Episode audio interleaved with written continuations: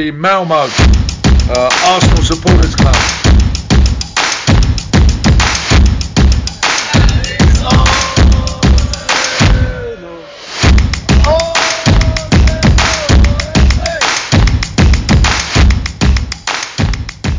Då hälsar jag varmt välkomna till Arsenal Malmös podcast med mig Rickard Henriksson. Och idag den 20 april så har vi med oss en debutant i podden, nämligen Christian Fries. Varmt välkommen till Arsenal Malmö podcast. Tack snälla, tack snälla, tack för att jag fick komma. Ja, det är bara trevligt. Alltid kul med nya röster. Ja. Det, får, det, det får du avgöra efter, efter podden är slut. Det blir kanske första och sista gången, det får vi se. Ja. Ja, men det är gött eh, Christian. Vi brukar göra så att när vi har nya gäster i podden att vi, ni får svara på tre stycken introfrågor. Så jag tänkte att vi går direkt in på dem innan vi går igenom dagens agenda. Och då är första frågan, hur länge har du hejat på Arsenal och varför blev det just Arsenal? Hur länge har jag hållit på Arsenal? 98-99 med den fantastiska Mm. matchtröjan så fick jag den av min familj. Och Ja. efter det så insåg jag liksom att det här är färgen för mig. Nej, skämt åsido. 98-99 fick jag en tröja helt enkelt. Och då blev det att jag, jag, jag blev helt såld. Helt såld, inget snack om det. Uh, insåg ganska snabbt att man sände inte så många matcher på eh, TV4 och på Arsenal. Så jag fick utmaningen. Min farsa sa du läser du 100 böcker på ett halvår så fixar jag eh, matcherna till dig. Har aldrig läst så mycket i hela mitt liv kan jag säga. Och, och, och det är många år sedan alltså. Så att nej. Så därför blev det Arsenal. Ja, trevligt. Jag kommer själv ihåg det för att det var ju först kunde man ju se Premier League på TV4 och sen köpte Kanal Plus upp det. Exakt. exakt. Jag, min pappa var inte så snäll så jag fick inte Kanal Jag fick läsa de böckerna också. Så att, ja, ja. Ja, ja, men det var väl investerad tid. Det får man lugnt säga. Ja, vad härligt. Bra anledning. Och sen nästa fråga. Favoritspelare genom tiderna? Ja.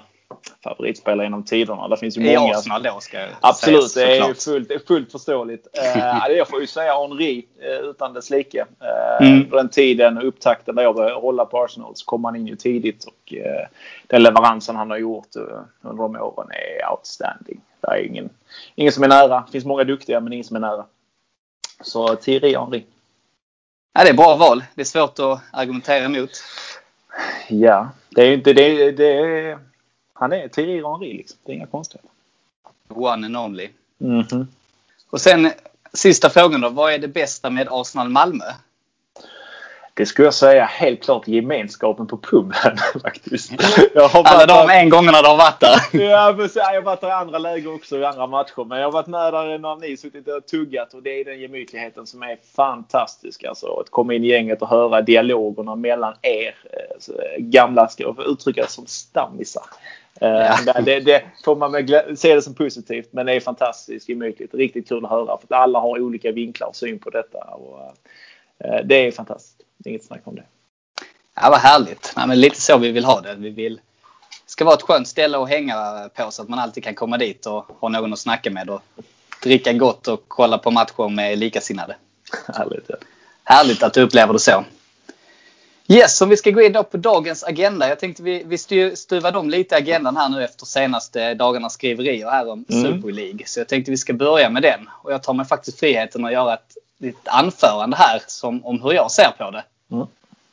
Eh, fotboll är världens största sport som samlar miljontals fans världen över. Fotbollen ger en tillflykt från vardagens problem och en möjlighet att få glömma allt annat för 90 minuter. Oavsett bakgrund, religion, ursprung, kön eller sexuell läggning så förenar fotbollen människor genom kärleken till sitt lag. En känsla av tillhörighet med andra fans som ett botemedel mot utanförskap. Genom drömmar och en känsla av att allting är möjligt kunna vinna fotbollsmatcher som spelas enbart på grund av sportsliga meriter, inte på grund av ägarens plånbok. Det är det som gör fotbollen så unik och det är därför den är så fantastisk för mig. Och en superliga tycker jag strider mot det fundament som fotbollen vilar på idag. Mm. Det är mina ståndpunkter. Det var välformulerat. Vad är det? Var grymt. Ja, var tack. Väl, verkligen välformulerat. Uh, Superligan har ju verkligen blivit omdebatterad nu och eh, det, är, det är inte svart och vitt för mig. Eh, som fotbollshjärta och supporter, nej, vi ska inte ha en stängd liga. Inget snack om saken. Eh, samtidigt ser man på ligan som Champions League är idag Europa League, om man vill utveckla den till en tredje liga för de mindre nationerna, så vill de ju liksom tjäna mer pengar. Och det är det mm. de kommer fram till. Det är det finansiella som ligger bakom. Uefa är ju livrädda nu. Det är därför de bannar ju alla klubbar och hotar och liksom kommer med det ena efter det andra. De är ju livrädda att tappa makten. Visst är det så. Det är de som, eh, de har ju tidigare haft all makt. Alla pengar. Och med, på sina korrupta stolar kunna domdera helt enkelt. Och det är därför de känner sig hotade. Och jag tror också, det som du är inne på, det, ju, det finns ju en nykter sida av det också. Även om som supporter eller fotbollsorsaken, det är lite mm. den jag fastnade vid. Men yeah. när man försöker se det lite mer nyktert så finns det ju en aspekt som gör det som Arsenal som klubb. Mm. Alternativet att vara utanför superligan. Mm. Då är man ju, framtiden är ju körd.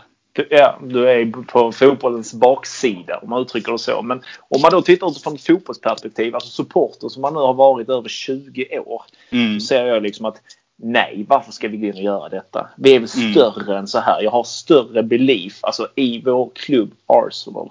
Alltså jag har suttit där och tittat när vi har tappat poäng med sådana sopor och även vunnit på de stora.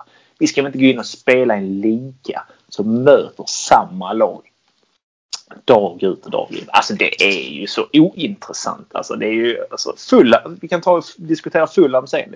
Det är mm. fantastiskt alltså möta Fulham. Alltså möta de lagen. Få en mysig arena, lite mm. mer familjärt. Nej, jag håller helt med dig. Och det tar ju lite udden av de här stormatcherna om de händer varje vecka. Ja, det blir ju slentrian. Vi kommer ju möta Roma, vi kommer möta Tottenham varannat, varannan, var tredje vecka. Eller hur nu upplägget kommer vara. Liksom. Ja. Alltså ur ett fotbollshjärta, nej, nej, nej. Titta på andra sporter då till exempel som NHL. Där Jättebra exempel. Sluten liga, liksom man skapar nya lag och så. Sen samtidigt har man det nyktra sättet. Det här är ett positionering. Alltså, tänk dig att de här klubbarna nu, för första gången vad jag har levt i alla fall, att de har kommit tillsammans och kommit fram till någonting. Mm. Där är det ingen rök utan eld, så är det ju. Alltså utifrån ett fotbollsperspektiv. Och där är det finansiella som ligger och driver detta. Det är någonting som gör att de vill utmana Uefa och Fifa i detta fall. Ja, visst är det så. Uh, men det, det, ja, det har skakat om. Ja, det kan man lugnt säga. Det är Facebook och Twitter. Det går ju fullständigt varmt med eh, olika protester hit och dit. Och inte bara från Arsenal utan jag säger från alla klubbar. Det verkar ju mm. inte, jag har sett ytterst få som är positiva till detta. Hur ser du på Tyskland och då Paris, deras approach till Superligan? Jag skulle nog beundra dem. Mm. Eh, och jag tror, rätta mig om jag har fel, men visst är det så i Tyskland att man har samma modell som i Sverige, att ha 51 supporterägande. Yes. Ja, det och det gör ju att supportrarna har fortfarande kontroll. Mm. Och hade vi haft 51% ägande i Arsenal, jag är helt övertygad om att vi inte hade gått med i en sån liga då. Nej, och då är vi tillbaka till vår eh, ironi med en fantastiska ägare som vi sitter med idag som sitter och räknar pengarna fram, ut och in när det nu är. Eh, men samtidigt kan jag också när man kommer ut med ett sånt här statement med åtta stycken eh, eller vad är det 10 eller 12 lag? 12 är det va? 12, förlåt, ja. 12 lag. Tack så mycket. 12 lag. Och man då säger att ja, 12 lag. Är Arsenal de 12 bästa lagen i topp 12 idag? Absolut han, inte. Nej, absolut inte. Och då är det det finansiella liksom. Och, men eh, däremot, förlåt att jag avbryter dig, men jag skulle säga att vi är bland de 12 största rent, ska säga, maktmässigt, globalt sett till varumärke så är vi absolut topp 10 i världen. Ja men absolut, det håller jag med om. Det är inget snack om det. Det kommer vi vara långt även om vi fortsatt är ett mittenlag just nu. Absolut. Men eh, det kommer vi vara länge. Liksom. Men, men samtidigt vill jag också utmana liksom, var, var var ska vi hamna någonstans? För Champions League som det är just nu, klubbarna är inte nöjda med det eftersom att de har samlats. Alltså det, någonstans, och Europa League är vi inte heller nöjda Nivån är ju för dålig. Alltså, diskussionen kring en tredje turnering nu för de andra mm. mindre små nationerna är igång. Om inte det redan är planerat och, och, och bekräftat vet jag inte riktigt. Men vi är ju där någonstans att de, Uefa vill också utveckla. De vill också göra någonting. Denna gången kommer det vara från en annan sida. Ju. Jo, men det är väl frågan är så här eh, nu. Hur, vad som rör sig i huvudet på de här klubbdirektörerna. Om man bortser från plånboken. Ja. Så är frågan är, tror du att det är ett sätt att sätta press på Uefa med det här eh, initiativet? Mm, jag bekräftar det 100 procent. Jag tror mm. det här är en positionering i en total förhandling faktiskt. Ja. Om jag ska vara så krass. Eh, För att jag har aldrig hört talas om att det är 12 klubbar som går ihop på detta sättet tidigare. Nej, liksom det är positionerar, något helt nytt. Helt, alltså det, och samtidigt, det är så mycket skriveri idag. De skriver idag att de ska backa, vissa klubbar ska backa och vill hoppa av, andra står på sig. Det är ju media. Och där blir jag mm. faktiskt förvånad att, att Uefa lyckas med det. Att få fansen och eh, alltså media, alltså journalister, press och liknande gå deras ärende på detta sättet. För att de är ju livrädda för att tappa makten. Det hade jag också varit. De har ju monopolställning på detta idag. Mm. Um, vilket är, de kanske inte har rent mjöl i påsen. Men samtidigt, det, jag tror det är sunt faktiskt med ett nytt omtag. Det tror jag verkligen. Stängd liga, absolut inte. Nej.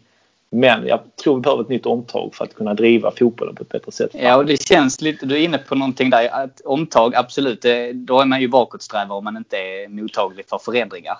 Men det är just det här med stängd liga som ja. jag tror så himla många mm. retar sig på. För att då blir det ju inte fotboll på lika villkor längre.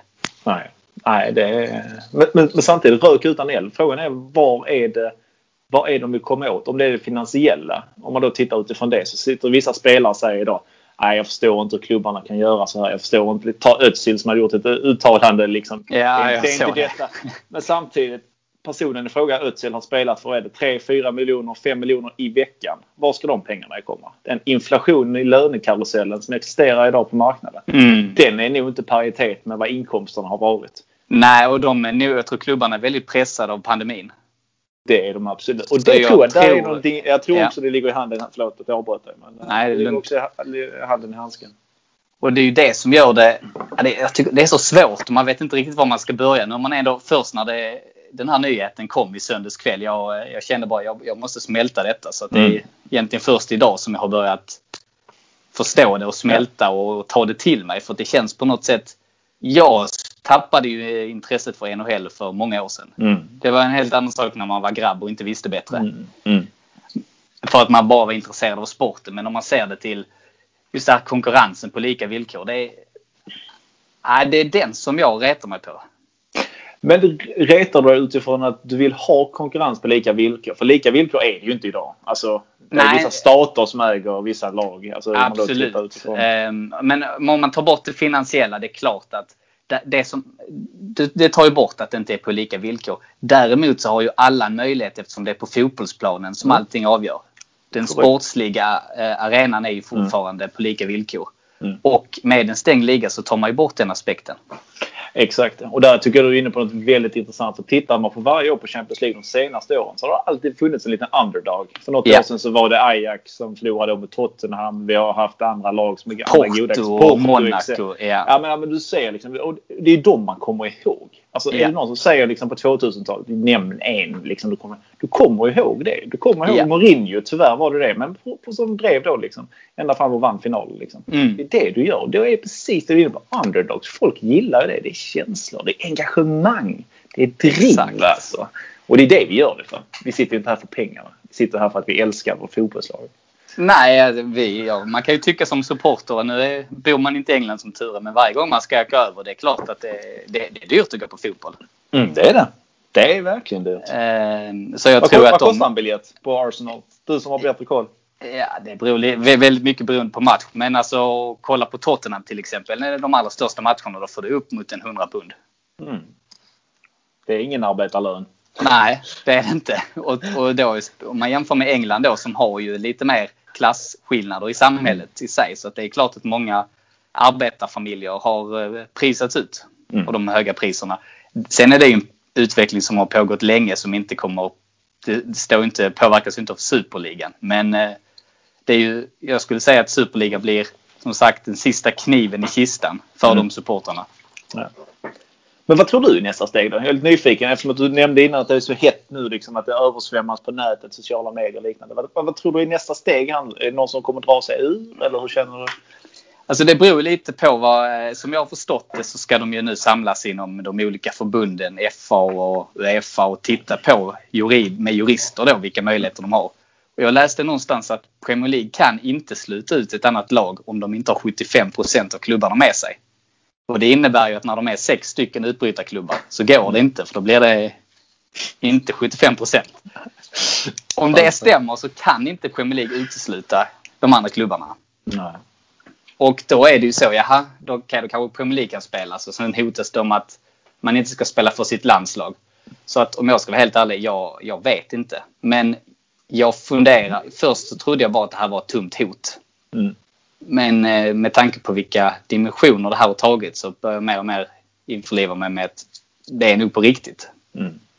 Men sen vad det innebär. Jag tycker det är jättesvårt att säga om. Mm. Eller vad tror du? Ja, jag, jag är inne på ditt spår att um, Ja, ja jag, ärligt talat, jag vet inte heller. För då hade vi inte suttit här. Hade vi vetat Nej. det så hade vi suttit på andra Ja. stolar. Men eh, med lite skämt och lite allvar. Jag tror faktiskt det här är ett första steg faktiskt. Jag tror Ja. att lek med tanken att den slutna ligan kommer ha en underliga. Eller en Ja. kvalificering in till en annan. Så att man inte stänger den utan man öppnar den där för underdagen eller öppnar den där för möjligheter för andra småligor att komma in i ett annat format men fortfarande behålla då kanske 75-80% av eliten. eh, För att Ja, om man gör den. det så så är det ju ett, ett sätt att komma runt Uefa och den biten har, är jag inte lika mycket emot för att Uefa är inte, de har, som du var inne på innan, de har inte det renaste mjölet i påsen.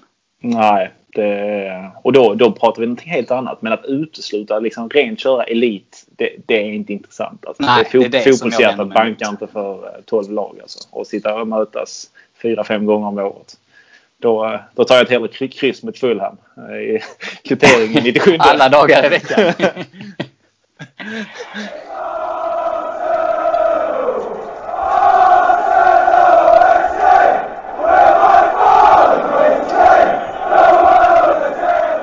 Bli medlem i Arsenal Malmö. För endast 100 kronor får du rabatter hos våra samarbetspartners Jacksport i Svedala, Limmans Biltvätt och Sax and the City samt hos våran stampub Sir Tobis. Vi har matchträffar varje match, ordnar några medlemsexklusiva fester under året samt medlemsresor till London. Så gå in på www.arsenalmalmo.se och läs mer om hur du gör för att bli medlem i Malmös enda aktiva Arsenalförening. Se också till att följa oss på Facebook där vi heter Arsenal Malmö, Instagram där vi heter arsenal.malmo och Twitter där vi heter Arsenal Malmö. Välkomna till Arsenal Malmö!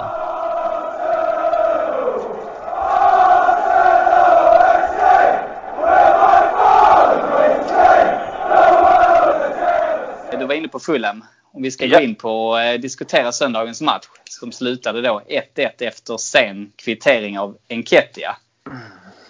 Eh, vad är dina tankar kring den matchen?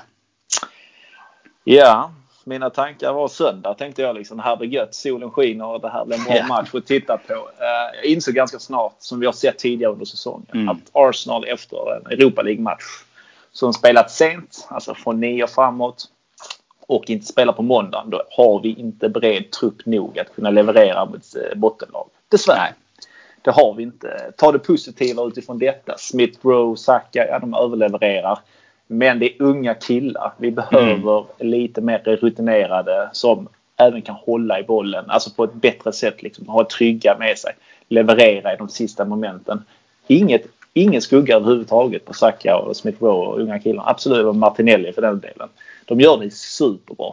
Men de matchas. De matchas stenhårt. Alltså, det är, Ja.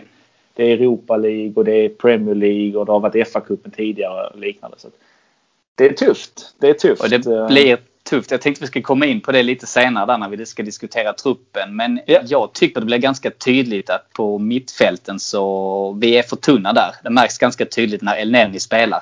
Han har sina fördelar, absolut. Men han är snarare en spelare att slänga in när man ska stänga matchen. Ja, för stänga han- matchen. Ja, och han, han alldeles för lite passningar framåt. Det är mycket sidled på honom. Tyvärr. Ja, ja, det är en riktig sidledsspelare och tittar man på han, han möter en boll, alltså hur mottagningen Mm. ligger så tittar han ju aldrig framåt. Han, alltså det, och, och samtidigt, upp, jag tror det var första 20 minuterna, första gången vi kom över halvplanen från mittbackarna, det var när Lacazette kom ner och mötte. Ja. Alltså han kom ner och fångade upp bollen för att kunna finfördela. Vi har inte, eller El Neni eller eh, Ceballos eh, på den delen, de är inte tillräckligt vassa. Tyvärr. Nej, jag håller alltså, med. de har andra styrkor men de kan inte fånga upp det. Och samtidigt, vi bygger bakifrån. Där, där startar vi med tre mittbackar. Holding, Gabriel och eh, Mari, tror jag han heter va? Eh, Ja, men nu spelar väl inte han i Mari var väl på bänken nu? Var- Var, det inte så? var det Det var väl, men vi spelar ju med Chameboy som hö... Nej, det gjorde vi inte det heller. Nej, nej, vi spelar Bellerin. Bellerin Just det. Bellerin och sen så hade du Holding och sen så hade du Gabrielli och sen Xhaka Ja, så på vänster. Xhaka, Ja, ja. precis. Och där, de, alltså, både Holding och Gabrielli, de är inte tillräckligt bollsäkra. Alltså, Nej, för jag att- håller med. för att kunna slå den genomslagspassningen eller sidledspassningen som ska sitta liksom. Där behöver de stöd och understöd och det kan inte Elneny eller Ceballos ge dem. Och vi ska Ja, det blev ju lite prata bättre om- när eh, Partey kom in. Nej, alltså. Man får, Tyckte, alltså jag tyckte det blev bättre, men han, är ju, han kan ju inte spela varje match heller. Nej, och han har ju den där skadekänningen. Alltså, han är ju en annan nivå Ja. och där finns en potential i honom som bör komma fram i nästa säsong. Eh, Man kan se den tendensvis. Men samtidigt, han äger inte, han äger inte det där box-till-box utrymmet han är köpt för att göra. Nej. Han, eh, han, känns lite, han känns lite avig, lite orytmisk. Eller orytmisk, eller har inte rytmen, matchrytmen i upplever det i vissa avseenden. Eh, rätt eller fel. Alltså ta Xhaka som vänsterback. Varför spela Xhaka som vänsterback? Alltså, han är långsam. Han är, alltså, hans uppspel, hans sy... Alltså, tyvärr alltså. Spelar vi Xhaka som vänsterback eller på mittfältet så kommer vi fortsatt vara ett mittenlag. Det kommer vi aldrig ifrån. Alltså. Mm. Ja, jag vet ju att du eh, har tyckt det i många år. Vi har känt varandra länge. Och det är många ofta snackat om Xhaka.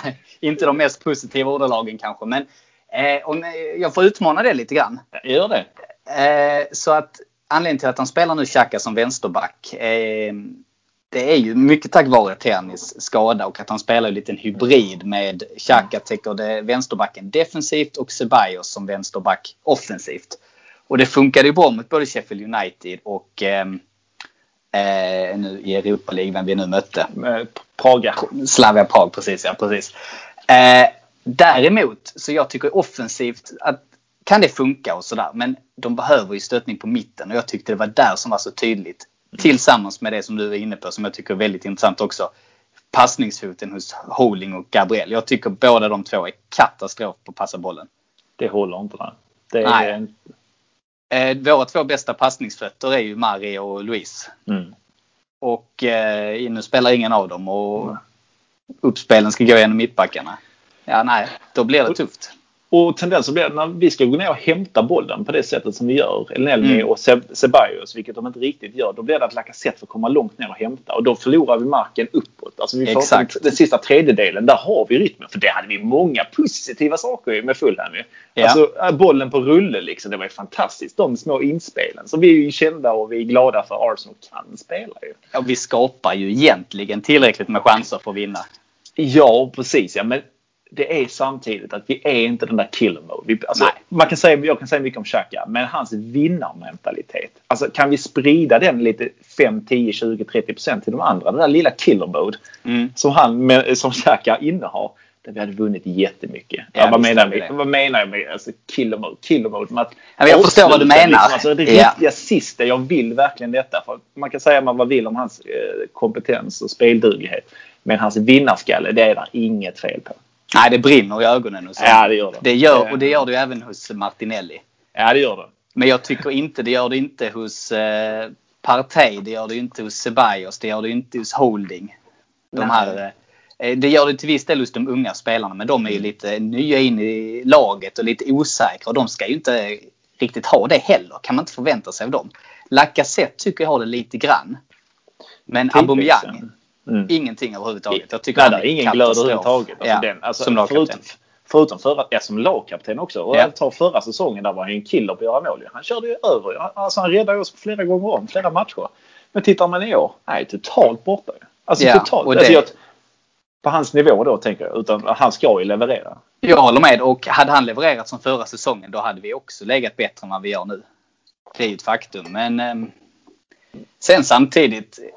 Vi skapar ju tillräckligt med chanser för att vinna. Eh, Hade vi haft lite mer eh, dumsluten och var med oss så hade vi ju vunnit.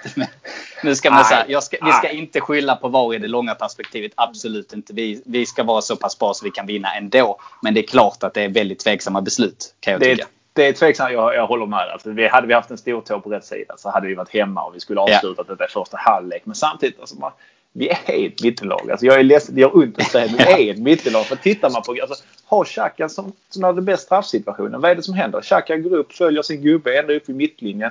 Öppnar lucka bakåt. Ja, då får Gabriel och nu vem det är, mittfältaren, får springa hem. och försöka täcka. Och då är det Gabriel som tar fram en fot i andra momentet och bidrar Mm. till en straff. Det är Gabriels eh, ansvar, inga konstigheter med Ja. Men det är Xhaka som gör att vi, att vi uppstår i den situationen. Han spelar vänsterback. Han är ingen vänsterback. Och då är vi återigen tillbaka till det där vi snackade om innan med truppen och bredden Ja. och liknande. Vi är, vi är inte där vi önskar vara. Alltså, mentalt är vi alla supportrar Nej, men du är inne på det just det. Sen, däremot, vi har en spännande trupp och sådär. Och visst, stundtals så glimtar vi till. Och jag tycker det ser bättre ut jämfört med i höstas.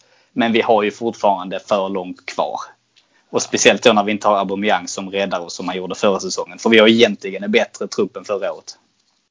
Helt enig. Helt enig. Och sen så var jag också lite förvånad av min egen reaktion. på att vi, Jag kände att vi var tunna på forwards. Alltså när vi säger Enketia som Mm. kom in då istället för Lacazette som tyvärr gick sönder då vilket var otur. Jag tror Ja. han hade kunnat avgöra.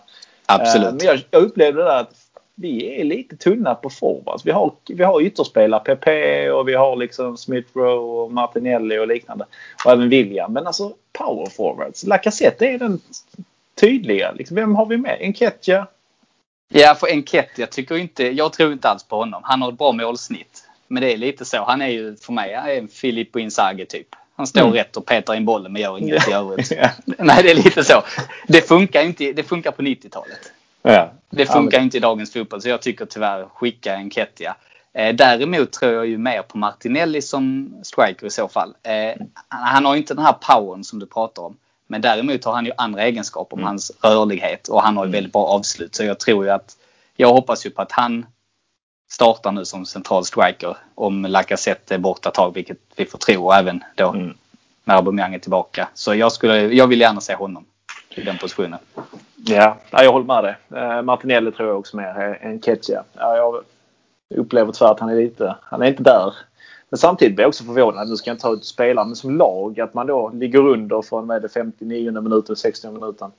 Att man inte att kör power på den liksom. För att du tittade ända fram till 90, 89, 88 innan vi Mm. började trycka. Innan vi börjar gå högt. Innan är det liksom ett mellanspel. Vi snackar ändå 15 minuter, 15-20 minuter där vi har liksom ganska lugnt spel. Vi får inte till det.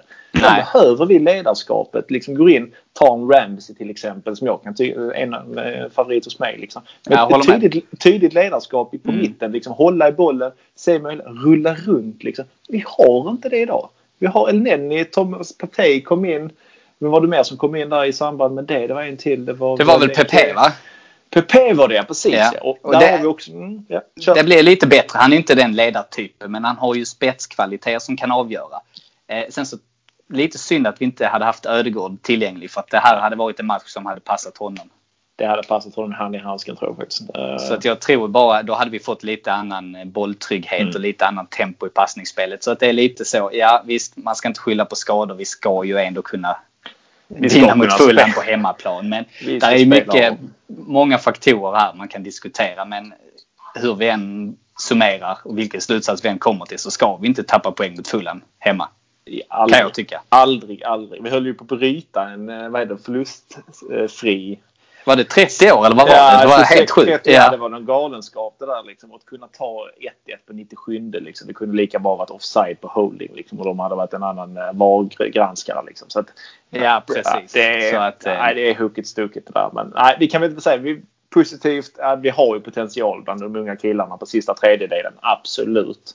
Men problemet är mittfältet precis som du nämnde innan med eh, mittfältet med Ja. backarna också.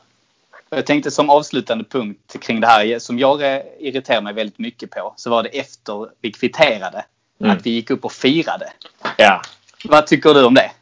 Ja, Jag blev, för- man blev förbannad. Ja, faktiskt. Man blev inte glad för vi gjorde mål. Ja, man blir så, ja det är klart. Men hade vi gjort detta 87 minuten då hade det varit så. Det är klart att fira, nu kör vi på nästa liksom. Då driver Ja. Men gå upp och fira för ett kryss mot Fulham i 97. För vad då? Vi, vi spelar inte om någon Champions League-plats nu. Vi spelar knappt om Europa League. Det var ju en minut kvar. Ja. Vi Ja, hade ja. hunnit ett anfall till. Nej. Nej det och det är samma. Då är du tillbaka lite på det med ledarskapet i alltså äga matchplanen. För jag kunde inte se vem som var dirigenten från eh, mittbackarna till exempel. Var det Holding eller var det Gabriel? Det var nog Xhaka Ja, kanske. precis. Däremot så Arteta tycker jag, där gjorde han det bra för han var ju förbannad på sidlinjen. Jag vet inte om du såg det? Jo, jag såg det. Alltså, Ja. vilket, ja, den. Där har vi ett Arsenal-hjärta utan dess like. Ja, det På tycker jag. att man kan ju inte klandra Arteta för att de går och firar i alla fall. För han var ju fly förbannad. Ja, det kan man inte göra. Ja, det har du rätt i. Det har du rätt i. Så att, eh, ja, nej, men vad tror du nu om resten av säsongen då? Ja, vad tror vi? Vi har ett ganska hyggligt spelschema om man får vara Det har vi, men vi har ju samtidigt, vi ligger på en tionde plats. Ja, precis. Ja. Och då är vi inne där vi nämnde innan. Alltså, vi, vi skrattar åt det, men det är faktiskt så att alltså det, Arsenal tar så mycket tid och energi från personer. Jag utgår från mig själv. Och, alltså, Ja. Man sitter och kollar på alla matcher, man sitter och kollar på alla rapporteringar, man kollar liksom. Det tar emot. Alltså, säg att vi är ett Mm. mittenlag. Vi spelar med lånade spelare och det är också kanske ägare, ägarens ansvar. Liksom, att säga, ska vi plocka in spelare? Men vi spelar med Martin Ödegaard, precis som du nämner, och Ceballos. Liksom. När har vi spelat med lånade spelare tidigare? Alltså på det sättet alltså. Nej. Alltså vi låter dem ta plats och vi förlitar oss på dem. Vi är Arsenal. Kom igen alltså. Ja men faktiskt. Sen så kan man väl eh, till viss del försvara det på grund av pandemin med lånade spelare. Att det var svårt att köpa någon i januari. Så jag tycker Ödegård, det försvarar jag och det, det står jag bakom. Ceballos däremot. Varför förnyar vi hans lån? Hade det inte varit bättre att köpa en ung spelare från tyska ligan eller någonting? En lovande ja. Ja, är- vad som helst. För jag menar det han har visat denna säsongen. Han kommer aldrig ta en plats i Real Madrid. Nej, han kommer inte ta en plats i Arsenal. Just nu gör han det. Men, eh, Ja, äh, gränsfall. Det, är gränsfall ja. Men, ja. det är på Nej, grund av skador. Så. Nej, vi får se helt enkelt.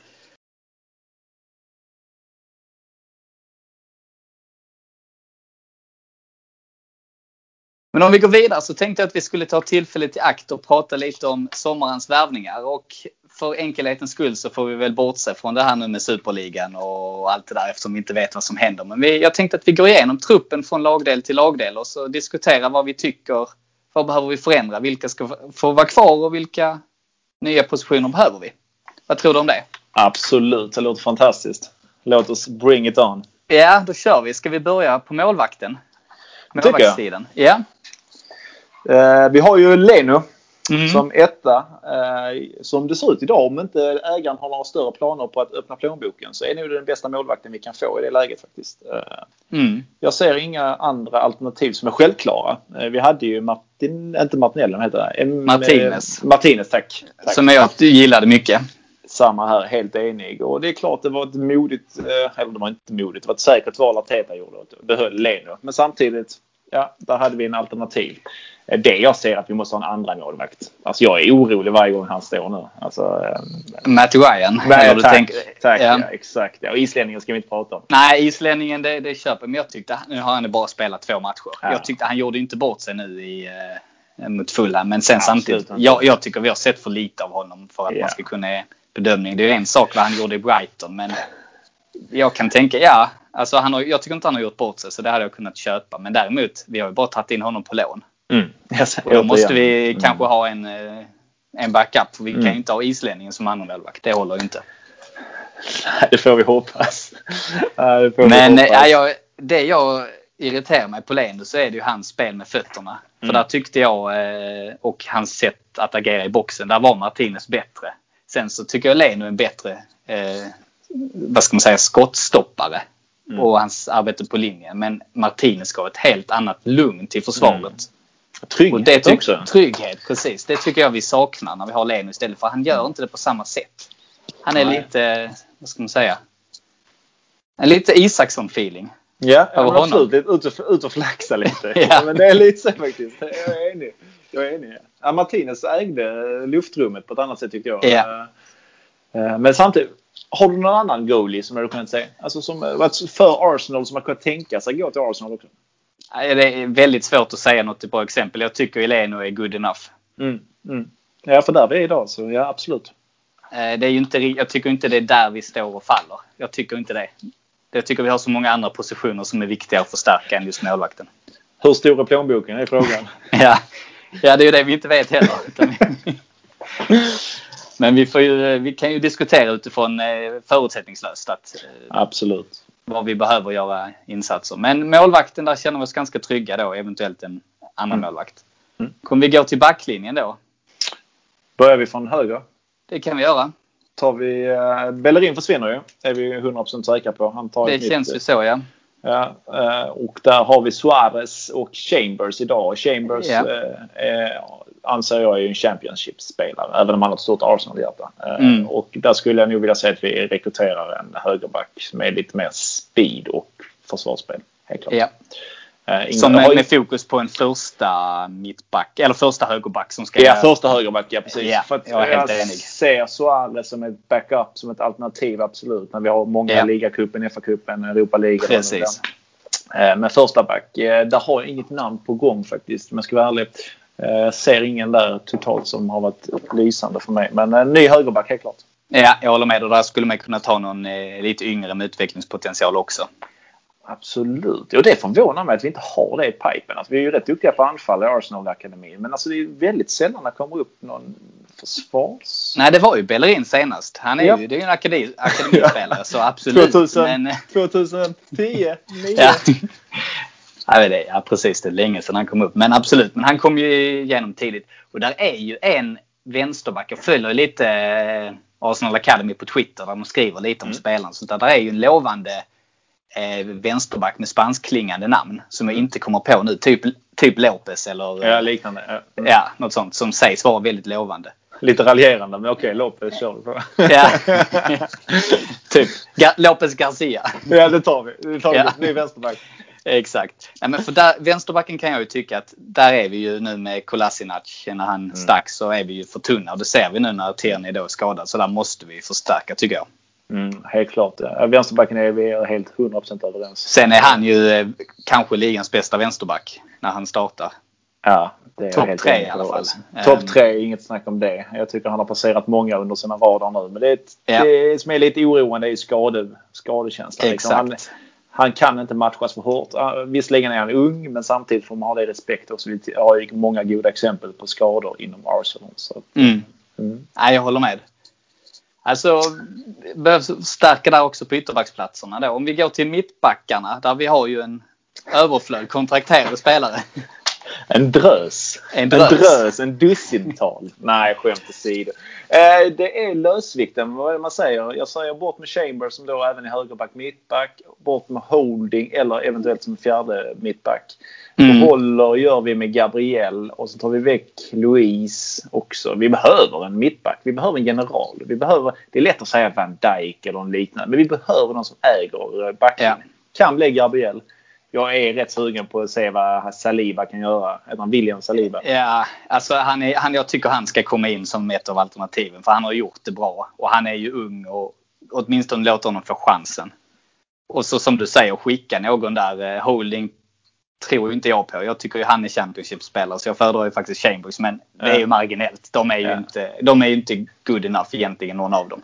Nej, jag är helt enig där. Eh, men däremot Mari tycker jag imponerar mer och mer Mm. på mig. Mm.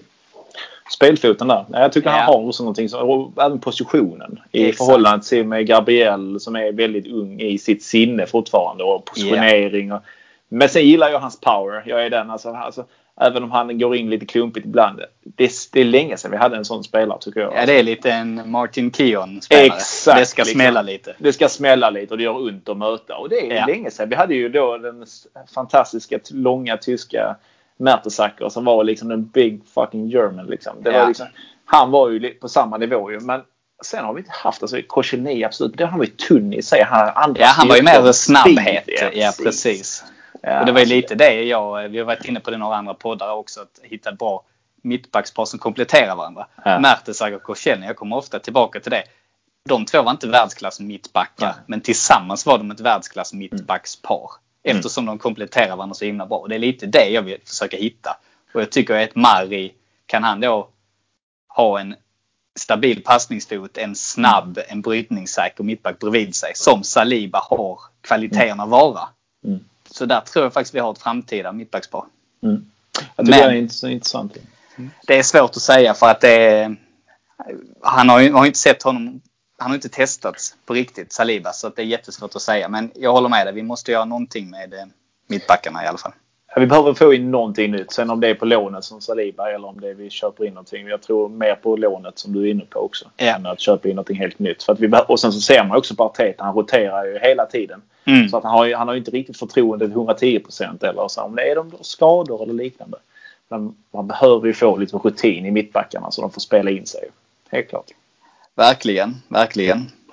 Om vi då rör oss uppåt till banan. Vi börjar med centralt inom mitt fält där då. Den klassiska yeah. tvåan. Den klassiska tvåan. Jag är ju parti, den Thomas Partey eh, tycker jag ju ska ha sin chans nästa år. Alltså inget snack om mm. det. Det får en hel säsong, en försäsong. Nu kommer han in precis i slutet. Eller vad heter det? I slutet av eh, transferfönstret. Eh, ja. Lite snabbt inpå. Lite skadekänningar. Det, det finns potential i honom. Det gäller bara, det är en första säsong i Premier League. Det kan inte vara helt lätt. Eh, så jag vill ge, ge han en säsong på ena platsen, helt klart. Han... Jag håller med. Och jag tycker ju att Xhaka är good enough som truppalternativ. Mm. Mm. Men jag vill ha in en startspelare där, eller i alla fall en spelare som kan konkurrera med Xhaka om den andra platsen. Där behöver vi nytt. Och sen vill jag ha in en ung spelare till som går lite på tillväxt. Mm. Och helt enkelt skicka El Nene och Ceballos. Ja, klokt. Skicka dem till Championship. Ja, väldigt klokt. För att jag tror, även om jag inte är någon pro för Xhaka, så är han fortfarande den vinnarmentaliteten. Och det, han, har, han är egentligen kapten. Om han inte hade gjort bort sig så hade han mm. varit kapten i den här säsongen också. Och han är ju det ibland också faktiskt. Ja. Kan man ju se. Men eh, vi behöver en ersättare för Xhaka. Han kan vara en truppspelare. Han kan vara liksom en riktig en drivare. Mm. Och det kan han även göra från bänken faktiskt. Tyvärr så är det. Så att, eh, mm. Nej, men det är jag inne på. Som sagt, det är många som är emot Xhaka. Jag är väl lite mer av han en försvarare. Men jag köper absolut att vi behöver förbättra och han är kanske inte... Där går det absolut att förbättra. Det tror jag. Och även med speeden för att liksom yeah. få box till box. Alltså vara ett komplement till Partey. Liksom. Det går långsamt. Han ställer sig på bollen. Han tittar upp. Det tar den här lilla extra sekunden. Yeah, du, kan, du kan ta Aston Villa. Du kan ta Everton. Deras mittbackar, eller vad säger mittfältare. Det går snabbare. Alltså vi är mm. där vi snackar. Alltså, man skäms över att nämna samma Aston Villa, Everton och West Ham. Men de ligger framför oss idag, stort sett. Ja, det gör de. Och det, det är som du säger. De har ju lite snabbare spelare där med mm eh, Barkley, Aston Villa och eh, Grealish. Ja, Grealish, ja, precis. Ja. Ja. Alltså, det är ju helt andra spelare. Men Verkligen. Alltså, det, så, så att, eh, ja, vi är nog rörande överens om att det behövs lite input där. Ja, om vi då går in till tre, trean i mittfältet, alltså ytter och eh, nummer 10-rollen. Hur ser det oh. ut där tycker du? Ja, alltså jag, jag är ju fan av de unga talangerna här nu. Jag mm. gillar ju där det vi har. Martinelli, PP har kommit ut bra nu och sen så har vi de två Saka, Saka och Smith Rowe. Liksom, ge dem chansen. Men även alltså det kan behövas. William hade jag hoppats på att det skulle vara bra. Mm. Men det, tyckte, det har ju inte blivit så väl, det vet vi alla. Men samtidigt, vi behöver lite rutinerade spelare. Alltså William kan ju vara bra truppspelare för att han, ja. han, han har ju glimtat till ändå. Så att mm. jag, jag kan nog tycka jag har nu varit lite för hård mot honom. Men ja. det är väl för att man hade så höga förväntningar. Ja, och det är en dyr truppspelare att ha. För det, det är inte billigt. Alltså det är det inte. Och samtidigt, vi behöver lite så vi kan inte bara spela på ungt liksom. Så att uh, uppåt där så tycker jag, ja. Jag tycker vi har några intressanta. Jag, jag är en fan av han Nelson heter han. Ja, det är samma här. Jag tycker ja. han är riktigt spännande. Ja, jag förstår inte riktigt. Han har inte tagit chanserna. Det är, man får vara ärlig. Liksom. Men jag, ja, där är någonting i honom som jag ser liksom, att här borde vi liksom kunna matcha honom kanske i de mindre kupperna lite mer. Ja, jag håller med. Jag tänkte vi har ju två spelare på lån där också som är lite mittemellan mm, defensivt och offensivt mittfält. Jag tänkte på Willock och Maitland Niles som gör det ganska bra nu på lån i andra Premier mm. League-klubbar. Mm. Vad tror du om ja. dem? Ja, jag tror han ju, Willock har gjort det fantastiskt i Newcastle. Visserligen hoppat ja, in och gjort avgjort lite så, lite med lite roliga lag, absolut. Men jag är en stor fan av honom och ser liksom mm. att han kan växa in någonting och bra. Men det är samtidigt, de måste ju ta stegen i andra klubbar. De måste liksom få spela, spela regelbundet. För det är ofta de som blir utlånade, kommer tillbaka och så blir de sålda. Liksom. Det är liksom, de måste ju ta chansen när de får den. Och Willock yeah. är en sån som inte har gjort i alla lägen. Han har fått chansen faktiskt. Jag tycker han, det är ju, alla tränare har ju ändå gett honom mycket förtroende. Mm. Men mm. jag tycker aldrig han tar chansen. Så jag har ju sagt det i någon podd. Han måste ju vara världsklass på alla träningar. Ja, han måste ju vara outstanding. Ja. För det är någonting som inte andra säger. Som Nej. säger. Och, för och alla tränare ger ju honom förnyat förtroende. Emery, Ljungberg, Arteta gång på gång. och, och de sitter där av en anledning. Så något gör han ju rätt. Helt något klart. rätt gör han, absolut. Men äh, ingenting som vi kan ta vara på. Men äh, Maitland Niles, äh, absolut. Han har varit med i Arsenal ett par år nu. Ja. Han har varit talang länge. Upplever att han slarvar för mycket i sina mm. chanser han har tagit. Alltså, han har haft också många chanser. Men samtidigt är det sånt som att kan han spela regelbundet, få upp det ett, två år och sen komma tillbaka och lyfta, då ska han göra det absolut. Men ja. han måste ta chanserna. man, det är Arsenal vi snackar om. Även om vi ligger på nionde, tionde plats. Så, ja. ja, precis. Det är ju ändå, kvaliteten måste ju upp. För jag menar, det är ju ändå Premier League så pass bra liga. Så även om du spelar i ett mittenlag så måste du ha kvaliteter. Exakt. Helt enig. Helt enig. Kom vi då titta på eh, striker. Vi var inne på lite innan att du tyckte vi var lite tunna där bakom Lacazette och Aubameyang. Ja, det kan jag ju hålla med om. Men samtidigt så har vi Martinelli och vi har ju Enketia och vi har Balogun där som kommer. Mm. Tappade hans namn innan. Ja, som då ryktas att han skriver på nytt kontrakt. Men jag kan ju tycka att behålla alla men skicka Enketia. Eh, bra input absolut. Är de skadefria? Absolut, då håller vi det. Men jag frågar om vi kan behålla både Aubameyang och Lacazette. Alltså nu ja. missar vi Champions kanske om vi inte klämmer Europa League. Och sen så, nej det är inte helt... Uh... Kanske måste sälja en av dem. Mm, och ja, jag tror ju Lacazette har ju bara ett år kvar på kontraktet sen. Va? Så mm. jag tror att ja, det är kanske honom vi måste sälja då. Hur gammal är han egentligen, Lacazette? Alltså, jag tänker på... Ja, jag ska ju inte gissa åldrar har jag ju lovat i tidigare poddar för det har ju gått åt helvete. Så att, men runt 30 har jag ja, mig. Runt 30 plus minus 10 procent. Ja, ja. uh, ja, men okej. Okay. Men han är väl ett par år yngre än Aubameyang skulle jag tro. Ja, 30-31 kanske. Ja, precis. Men då har han ändå ett par år kvar, goda kvar. Ja. Då kan man ju också få en peng för honom. Även om det är ett år kvar. Ja, men han har ju ändå visat, hans marknadsvärde har ju höjts nu under sista mm. månaden. Så Ja, även jag tycker han har gjort det jättebra. Det är ju en unik eh, spelartyp. Så mm. ja, jag föredrar ju ändå en Aubameyang i form. Ja, den Lacazette i form. Ja, det är inget snack om det. Alltså. Om man tittar på bänken, vad säger du där? Jag tänker på Arteta. Ja, jag, vill, jag gillar Arteta. Ja. Jag tycker, han har inte resultatet med sig. Nej, det får man ju vara ärlig och säga. Men sen samtidigt, det ser ju bättre ut. Han, har ju, han är ju en otroligt skicklig taktiker. Mm. Så han ska inte bara lära sig det här man management biten mm. i det lite större perspektivet. Skulle jag säga. Mm. Vad är din åsikt?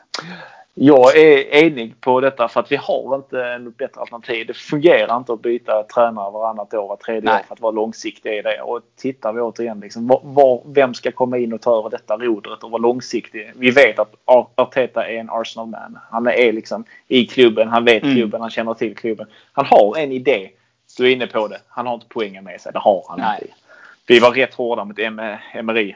Ja, och han hade eh, bättre poängsnitt. Han hade bättre poängsnitt, men så kom vi också från Wenger-tiden. Liksom, där ja. vi var bortskämda. Man vet ju inte vad man har innan man förlorade. Så Nej, och sen å eh. andra sidan under Emerys sista tid i klubben då såg det ju för jävligt ut. Och han hade ja. också tappat omklädningsrummet. Men Arteta, det ser ändå bättre ut nu jämfört med i höstas. Så jag tycker, kan man se förbättring och potential, då tycker jag att man kan... Good enough för mig i alla fall. Alltså helt klart. Alltså, och som fotbollsälskare, man älskar ju när tränaren visar känsla på sidlinjen. Alltså man älskar ju det. Alltså, vet, han blir förbannad, precis som du nämnde innan, att de firar. Det är vinnarskalle ju. Mm. Istället för att stå så och klappa. Men gött, vi gjorde 1-1 på Fulham. Grattis! Liksom. Kom ja, och han kommunicerar ju oerhört mycket med spelarna. Det hör man ju nu när det inte är publik. Hör man ju ja, hur mycket han skriker och domderar. Alltså. Och det är ju man blir lite varm i hjärtat av det tycker jag. Ja, det blir man. Det är, det är nog det enda positiva med att det inte är publik. Att man hör att spelarna sitter och skriker på varandra. Det tycker ja, jag precis. Då, då blir man ju faktiskt lite extra tårögd. För annars är det, det blir inte riktigt samma känsla att titta på matcherna utan publiken. Alltså det, det märker man ju nu att det, ja, det, är, det tar emot lite. Jag kunde ju följa många matcher i Premier League och kan, kunde i, heter det, då, under veckorna. Liksom, kunna se andra lag också för, att, för ja. att det är bra fotboll. Det gör jag inte idag, det kan jag ärligt säga. Det kanske skymf, men så är det. Liksom. Man, yeah. Det är Arsenal man följer och det är där man trycker. Liksom. Men de andra matcherna, det, trycket blev inte detsamma. Det är lite träningskänsla. Det är lite uh, så det, tyvärr. Det, eh, jag kunde sitta och titta på Brighton Burnley Absolut. En söndagkväll. Ja. ja, det var inga konstigheter. Nej, alltså, den, men, är, eh, den är ändå kvalitet. Liksom, ja, visst. Men det är, inte, det är ingen rolig match idag. Tyvärr. Men här, här sitter du och jag och skrattar åt det. Liksom, att vi är äh, lite Brighton Burnley. Liksom, en sån match. Och sen så sitter vi i samma, samma andemening och pratar om en superliga. Det är sådana ja. kontraster. Liksom. Ja, att från en fotbollsälskare till att titta Burnley Brighton eller då Fulham Brighton eller vad nu är. Brentford liksom. Nej, det är, det är en galen värld idag. Det är ja, det är lite det man, man... Sen är det kanske så att man har varit med för länge och har en romantiserad bild av fotbollen. Det är kanske mm. det också. Om man snackar med en 15-åring har kanske en helt annan bild. Ja, det är faktiskt en schysst vinkel faktiskt. För att det är, men det är, fotboll är ju känslor. Annars hade, ja, man, an, annars hade ju inte folk brytt sig om VAR så mycket som folk gör. Alltså det, Det finns även om det är orättvist eller rätt eller orättvist eller vad det nu är. Ja. ja men det är ju engagerande, visst är det så. så att, um... Jag tänkte innan vi avrundar här Christian, tänkte jag att vi skulle ta lite, några ord om vår rival. Eh, som ju sparkade sin tränare, den käre José Mourinho igår. jag gillar inte att prata om varken honom eller Tottenham, men jag tänkte vi kan väl ta några ord som avslutning. Absolut. Vad är dina tankar? Eh, inte förvånad. Absolut Nej. inte. Det var, eh, det var inte en dag för sent för deras skull. Eh, för vår skull har han kunnat jobba fram där till jul. Eh, men. Eh, nej, men det är inga konstigheter. Tottenham har väl, jag, jag, ser inte riktigt deras projekt just nu. Även nej. med Mourinho vid rodret. Jag såg inte det. De hade det lite innan med Pochettino, förlåt uttalet. Mm. Jag ber om ursäkt för det. Men eh, där fanns ju en idé, en spelidé. Här är det ju Mourinho blockera bussen och sen så hade de Son och de har Kane och de har lite spelare framåt. Liksom. Det är det ja, men de förlitar ju sig oerhört mycket på, på Kane och Son. För de Absolut. spelade ju så tråkig fotboll och det var att parkera bussen. Men det är ju Mourinho, det är ju hans sätt Absolut. att spela. Men så länge det är, man ska säga, ger resultat så är det frid och fröjd. Men när han inte får resultatet med sig, nej då, då går det inte längre. Då tappar nej. han ju förtroendet. Nej, ta, ta matchen till exempel som Arsenal spelar med Tottenham där vi förlorat 2-0. Va? Där de yeah. tar två kontringar. Där, vi har, där, där de har en killer striker som heter Kane. Liksom. Inget snack om det. Men vi är mycket bättre. Vi är mycket bättre. Vi har, vi har ett spel, vi har en idé. Det kan jag titta på. Det kan jag acceptera. Liksom. Att ja, de hade två chanser de gjorde mål på. Fine, punkt. Mm. Men vi hade en spelidé. Vi hade liksom en idé hur vi vill fördela bollen, hur vi vill spela vår fotbollsmatch. Mm. Alla dagar i veckan. Mourinho, ja, han, lära en gammal hund att sitta? Nej, jag tror inte det. Det är hans grej. Liksom. Han har levt på detta i och varit fantastiskt framgångsrik. Ja, i 20 Men, års tid eller vad det är. Exakt. Så att, med, all, med all respekt mot honom och sådär. Så att ja, det är lite synd för oss för att jag tror Tottenham kommer gå bättre utan honom. Ja, det tror jag också tyvärr. Eh, sen å andra sidan, ja, det var ju ändå nu när vi mötte dem nu i derbyt senast i en månad sedan drygt. Mm. Alltså jag tror det var länge sedan vi var så överlägsna mot dem. Mm. Vi spelade ut dem fullständigt så att det, det kändes ju där och då att det här det är nog bara en tidsfråga. Så, ja, ja det, det, är en tidsfråga absolut. Men så, han satt ju på ett långt kontrakt. Liksom. Det är inte ja. billigt i dessa tiderna. Liksom. Alltså, de måste ha haft någon form av idé. Man vet, alla vet ju ändå vem Mourinho är, vad han står för och vad han kommer bidra med. Och det var ju stabilitet. De, han tog ju Tottenham från ganska mittenlag, eller om inte under mitten, förra säsongen. Och då, om det var 2019 kanske, upp till mm. sjätte plats. Så att, ja. Nej, Men kan det vara så att de väntade nu när superligan blev klar? Nu känner de finansiella biten är säkrad. Nu har vi råd att sparka honom. Det kan ju vara så, även om de förnekar att det skulle vara så. Men eh, samtidigt, Absolut, de kunde sparkat honom i lördags morse efter matchen. Absolut. Varför väntar de till måndag? Är det, är det inte, rätta mig om jag fel, men är det inte ligacupfinal nu med helgen? Med, jo, det är det. var på söndag eller lördag. Ja. Och då är det också märkligt hur vill man då en omstart på en finalmatch när man har vunnit jättemånga titlar de senaste åren? Nej, det har de inte riktigt. Jättekonstigt att sparka tränaren en vecka innan finalen där. Det förstår jag inte. Men de är väl så inställda på att förlora. ja, du, jag vet inte riktigt. Kanske det som är receptet för dem. Att byta tränare kan ju vara så. Ja. De har ju inte lyckats tidigare. Att, det är ju ett rätt tufft lag de möter. Alltså jag tror det får man lugnt säga. Det får man lugnt Inte ens om de hade haft Klopp som tränare tror jag de hade haft en chans mot City. Du sätter Klopp så pass högt ändå? Alltså, du sätter han på piedestal tänker jag? Ja. ja, det tycker jag. För jag tycker inte Liverpools lag är så jäkla bra som eh, med tanke på hur de presterar. Jag tycker ja. Klopp ska ha en stor eloge faktiskt. Jag tycker ja, inte Liverpool eh, truppmässigt är så övertygande. Men sättet de spelar på med Klopp, mm. fantastiskt. Ja, det var ett sidospår. Men absolut. Sidospår. Yes. Jag tror inte vi kommer så mycket längre här nu denna veckan utan vi, eh, vi får väl runda av. Och dags att hämta barn här för min del i alla fall. Absolut, det är samma här. Det är bara in, in i hjulet igen. In i hjulet igen. Men eh, stort tack Christian, det var kul att ha med dig. Tack snälla för att jag fick komma. Riktigt fantastiskt skoj. Tack, tack. Och så tack för att ni har lyssnat och så är vi tillbaka igen med ny podd nästa vecka. Ha det gott!